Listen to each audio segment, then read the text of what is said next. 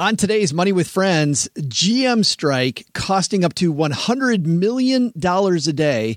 Good news is that's not worrying investors, but should it worry investors? And what about the people who are picketing? We'll talk about all of that and more on today's Money with Friends.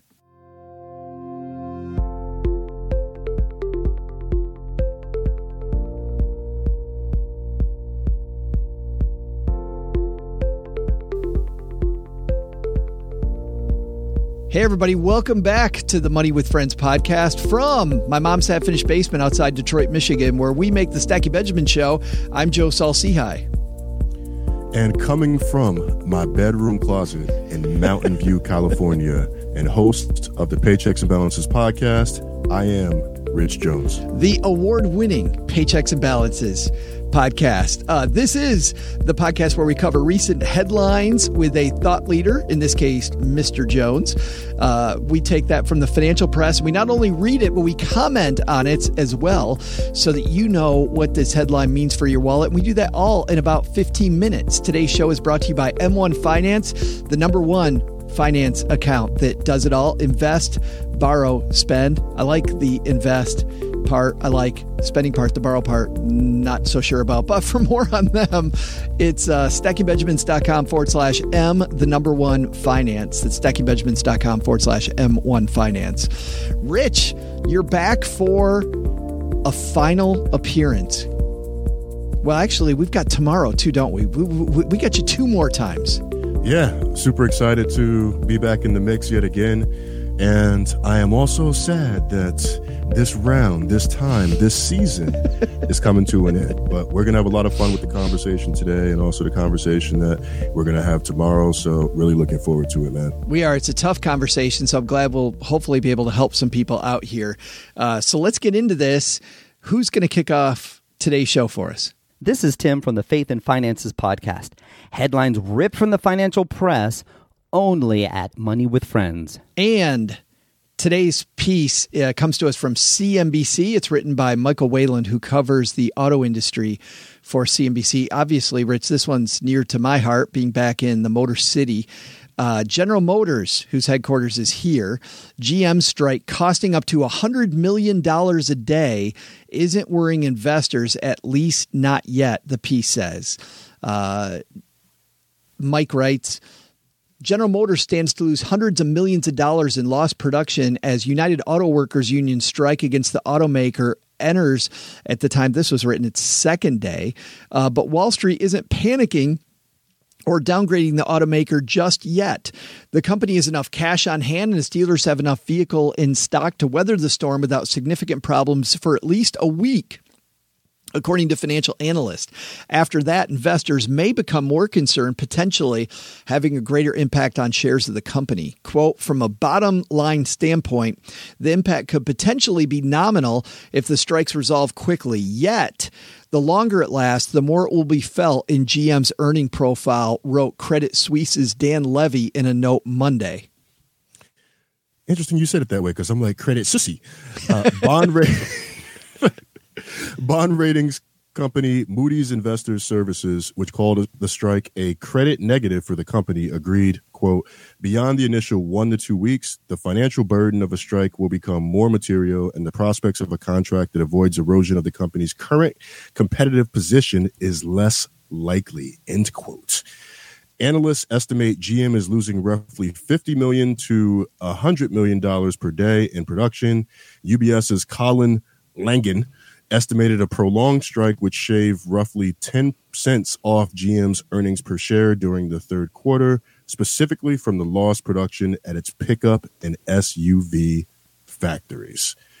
I'm gonna pause there unless I should read on. Yeah, uh, no, uh, I'll I'll take it from here, Rich. The GM shares, when this was written, we're down by about four percent so far, tumbling since the union announced a strike on Sunday. Shares are relatively unchanged on Tuesday. We're recording this on Wednesday on Facebook in front of a live audience, and uh, it was thirty-seven twenty when this was written on Tuesday. On Wednesday, as we're recording this uh, close to noon Central Time, eleven thirty uh, it is it's back up a whole dollar at 38.20 but you look at it it's in this trading range so you can see rich that investors not that spooked yet. Um, a company, let's start there.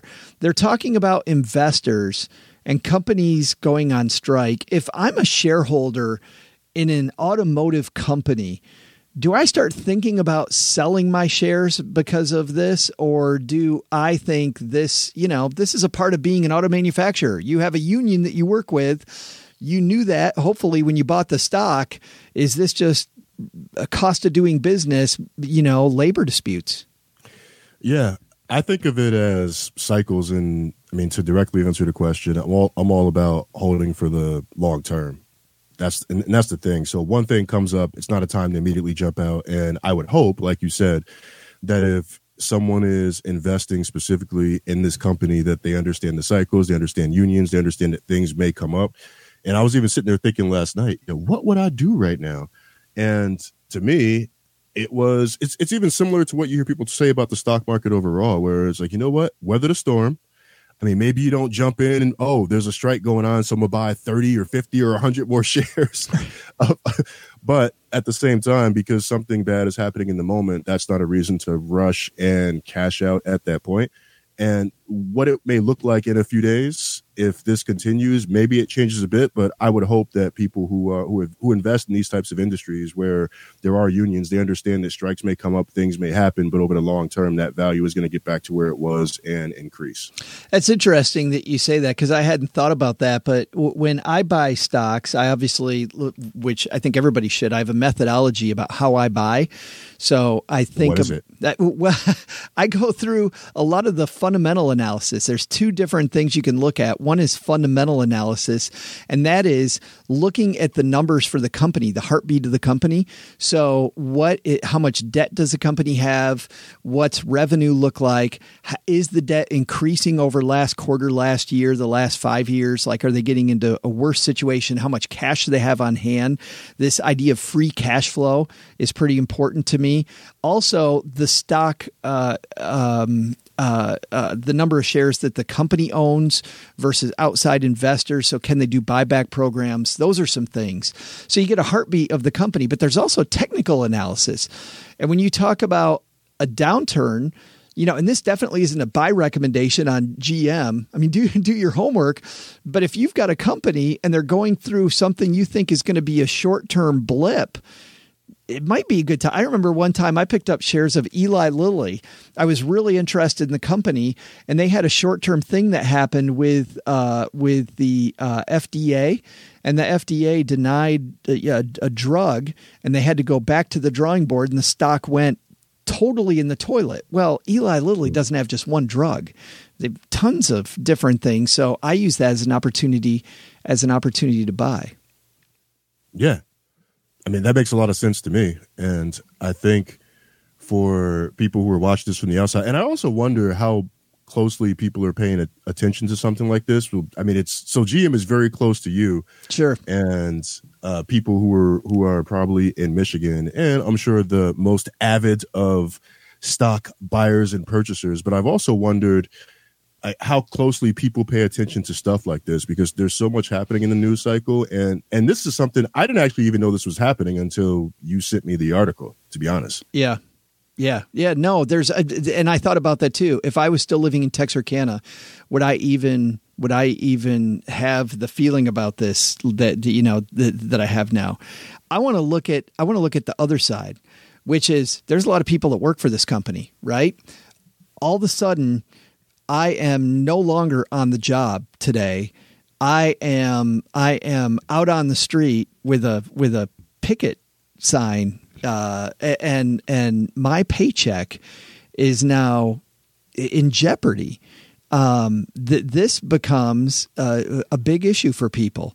When you take a look at the the average person out there, Rich, who was working last week, who isn't working this week, what did those people do? Mm. Ooh. That is a yeah, that's a tough one, especially if uh, like uh, like so many folks in the great U.S. they're living paycheck to paycheck, so having a week off, or uh, and, and, I've always wondered that about these these protests, no, not protests, these strikes, like how that actually imp- impacts the paycheck. But it, it's almost like you've like you got to pinch pennies, you got to cut back, you got to scale back. Unless you're the proactive person, you've you've paid all your bills for the month on the first, and you've got all the groceries and everything else that you need. You're probably in a tough situation where you're figuring out and probably getting a little bit anxious about where the money's going to come from to get you through the second half of the month or the rest of the month, which yeah. is oof, ooh, that is stressful. Just thinking about it. Yeah, I mean, and, and, and when I when I think about this, I also I think this is a good time to start thinking about. I mean, it probably is too late to do anything now besides pinch pennies, right? I mean, pinching pennies is probably the thing that you have to do, making your cash reserve last as long as possible. But I think it's also about this danger. Um, there is a real estate expert, uh, Robert Allen said this, and I totally agree. He said that a lot of people work for other people because they see security. And he said a lot of people in their life, there's two doors in life there's the security door of working for somebody else, or the opportunity door of working for yourself. And the person that opens the security door gets neither. Meaning, that the second that I go work for somebody else, somebody else is in charge. And I know we're doing this live in front of a Facebook audience, and Donna's here. She said maybe how a company treats its employees should be considered union or not. And certainly how companies treat employees may change over time.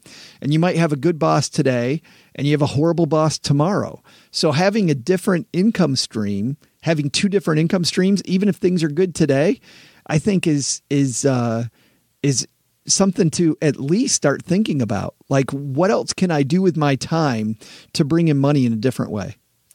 Yeah, and that's been even a hot topic now. I am not in this industry, and I do think how companies run and the culture, some of that is driven by the industry. So I'm in Silicon Valley where there's free breakfasts and lunches and there's random automobiles that don't look like normal cars and all of this other stuff, which is a bubble in itself. But I think for just the idea of you know being able to save and this and the idea of being able to have these these other opportunities that there's um really yeah, I'm going straight down a rabbit hole, so I'm gonna pause. no, but I really, I really know where you're headed, and I think it's, I think it is important to look at the bigger picture and not just this one instance, you know.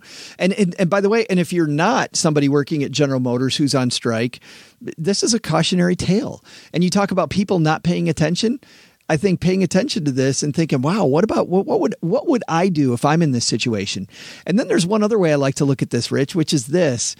It's this idea that companies have credit ratings and they're talking about how this is a credit rating negative situation. Like that quote to me, this is a credit rating negative. I think a lot of times we're like, well, you know what? I deserve I deserve a break, so I'm going to put this on my credit card. Oh, yeah. I don't have any money, but I'm going to put it in my credit card. That is a credit rating negative situation you're creating for yourself when you and, do that. And I think I think we talked about that on a past episode where some people like you get to a point you're so stressed out or you've been working so hard and people have this feeling of, you know what, I'm going to do something nice for me. And they don't do it with cash. They yeah. do it with their credit card. And they're like, you know what? Everything else is going horribly. Let me just do this one thing. Let me just have this one experience. And that one thing then becomes 20 things, especially if it's a situation like this where it's stressful, it's drawn out. You don't, maybe you don't have the income. You're telling yourself that you're going to take care of it when work does resume. Let's say that that takes two, three weeks, a month, or whatever else. And now you, you find yourself in significantly more debt. And by the chance, and by the time you do actually get paid, you have this much bigger bill and you're not able to pay your balance off in full. And next thing you know, you're accumulating interest. And then next thing you know, you're thousands of dollars in debt. And it, it happens so quickly and so easily. Yeah. Yeah. It's this, it's this out of control snowball before you even know it's there. Yeah, exactly. And it's, I think it's happened to a, a, lot of us in different capacities. I mean, I haven't had the, the, the uh, UAW GM experience, but I've had the same thing. It was like, you know what? Like, you know, I'm just going to put this one meal on here and, you know, I'll pay it off. And the next thing you know, I'm like, oh, I've got uh, $10,000 on this card. Uh, I'm going to have to pay this off on some point, at some point. Oh, there goes my bonus for next year already. Yeah. You know? Yeah, and and now you're betting future earnings, and then the muffler's dragging behind the car, and you can't spend that money that the bonus would have gone toward. You know, I mean, you can't. And next thing you know, you're living off next year and two years away, and and uh, then you're in a debt repayment program, listening to Dave Ramsey nonstop just to get yourself out of debt, hoping yeah. to, hoping to do the yell on. yeah, I won't talk to you about uh, I guess I'm already talking about it. My old car, which I called Altima Jones, so I had a 2002 Nissan Altima, and it, it a few years ago. It got to a point with the car where like stuff just literally started falling off. Like the like the steering wheel was looser, and I remember being on the highway, and part of like the wheel, something around the wheel had like flew off, and I didn't know it, and people were speeding to get away from me. Oh man. and it wasn't until I stopped and looked and realized that like the car was literally falling apart. People were trying to not die. so might be might be time. You're saying? It, yes, it it so it was time. I have since moved on, but yeah, you triggered a thought, and that experience of being on the highway and literally seeing parts of my car flying away was, yeah, it's it was time to move on. I like that three different points of view there, um, from the investor point of view, from the worker point of view, the cautionary tale point of view, uh, and and really also the uh, the um, uh, credit the the credit rating point of view. Like, what's the what is the long term effect of a company and its workforce? being on the being on the outs and there's a lot and, and, donna has a great point here that i think we'll cap it off with she says the importance of emergency funds right now can't be underestimated totally totally agree donna in just a second, Rich and I both are going to have our takeaways from today's show. But today's show is brought to you by M1 Finance. I really like M1 Finance because of the fact that it is a uh, PIE based investment brokerage account, meaning that instead of investing in one thing, you're investing like an investor. So instead of going into one company, uh, like GM, as an example, going into a bunch of different companies and then keeping those properly allocated. You can find out a lot more about it and help the podcast if you use our link by going to M1, the number one finance, uh, using our link, which is stackingbenjamins.com forward slash M1 finance. Uh, thanks to everybody who's done that. And that helps the show, helps us keep podcasting. So, Rich, what's your what's your biggest takeaway from this piece? As I'm sitting here, I keep thinking weather the storm. And I think about investing in stock and I mean, even just life in general, honestly. And when you get into something, there's going there are going to be difficult times, challenging times, things that come up. But because something comes up, that doesn't mean that you automatically need to escape. And as we know with uh, stocks and investing, it's all about the long term. So I think for me, it's like it's yeah. I, have just throughout this whole conversation, I just keep thinking weather the storm. Don't don't immediately jump when things you know take a, a downturn. Don't immediately jump when you read something on the news. Think about what your long term goal is, and kind of have that vision and picture in mind, which could be helpful for getting through a difficult situation like this. Or you see something and you want to pull your money out and you think about what you ultimately want down the road, that could be the mindset that you need to keep you invested, whether in life or, yeah. or in stocks, and moving forward. Uh, mine, mine is similar, and it's something that's helped me during my my career, my life, and that is, you know, to most people listening, watching this, this may not directly affect you, but I love this idea of a case analysis because we broke this down from three different places and i love just going into any company and thinking how how would this apply to my life? Like what can i take that either this this company's doing well or this company's messing up. Maybe in this case, that's what's going on, right?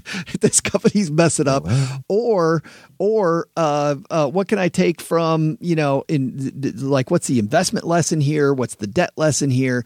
And by using these case analyses, we only have so many things that directly affect us um, during our lifetime. But if I can take these things that haven't affected me, but have affected people and companies around me, and do kind of the scenario of what does this mean to me, I can get a lot more life experiences much more quickly. And then when things do happen to me, I've got a much better palette to paint from than uh, if I just wait for it to directly affect me and go, man, I wish I would have paid attention earlier. So that's that's kind of my big takeaway. Case analysis, I, I absolutely love case studies. Fun stuff. I like it. It's fun like it. stuff. Nicely done, good sir. Well, thank you. You too, man. Well, tell everybody what's going on at Paychecks and Balances, and we'll call this a day. Yes. So uh, this week on the podcast, we're talking real estate with Dustin Heiner, and it's a topic that we've had listeners ask about, and we haven't talked about extensively extensively because neither of us are real estate experts, but super excited about that conversation and, and getting feedback on, on that show. And then next week, we may be talking about the same topic, but we shall see. yeah. Yeah. It's, I mean, we're, uh, yeah, we're in a spot where we're trying to get like several episodes ahead, but it's ending up where we're recording literally the week before but hopefully after next weekend we're going to be uh, three to four episodes ahead and i'll actually be able to say more about what we're doing long term because we're actually ahead on our schedule Awesome. Well, thanks for hanging out with us again, and we'll see you tomorrow. We'll see all of you tomorrow back here at Money with Friends. bye This show is created and hosted by Joe Saul-Sehy and Bobby Rebel and is a joint venture of BRK Media LLC and Stacking Benjamins LLC, copyright 2019. Our engineer is Caden Thompson, and for a list of our friends who appear on the podcast, head to our website, moneywithfriendspodcast.com. You can also check out our schedule for upcoming recording sessions so you can join us and be part of the show. As with anything, remember you shouldn't take advice from any of us or any other video or podcast without first talking to your financial advisor, and that the people in this episode are here for your and their entertainment purposes only. I'm Joe's mom's neighbor Doug, and we'll see you back here next time with a real episode of Money with Friends.